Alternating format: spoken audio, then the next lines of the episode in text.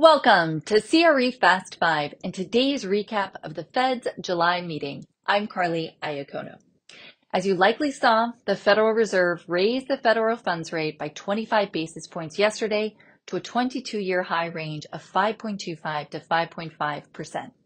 Powell's commentary after was guarded as he continued to assert that nothing was off the table for the end of the year and future decisions would be heavily based on the data that comes out in the next few months.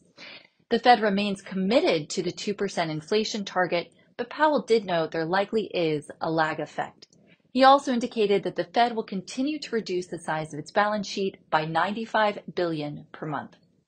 The economy has been remarkably resilient in the face of extremely fast rate hikes, and inflation is unlikely to fall to 2% with a continued tight labor market and an unemployment rate of only 3.6%. For this reason, another rate hike cannot be ruled out, but our CBRE position is that the current rate of 5.25 to 5.5% will be enough to weaken the labor market. The good news is that inflation is responding to monetary policy, with CPI coming down to 3% in June and core CPI coming in at 4.8%.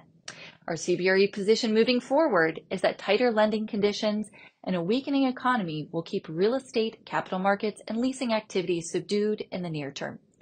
We expect investor sentiment to improve as the path for interest rates becomes clearer later this year, which should result in increased capital markets activity in early 2024. Thank you for tuning in to this quick CRE Fast 5 market update. I'm Karly Iacono, and I'll see you again soon.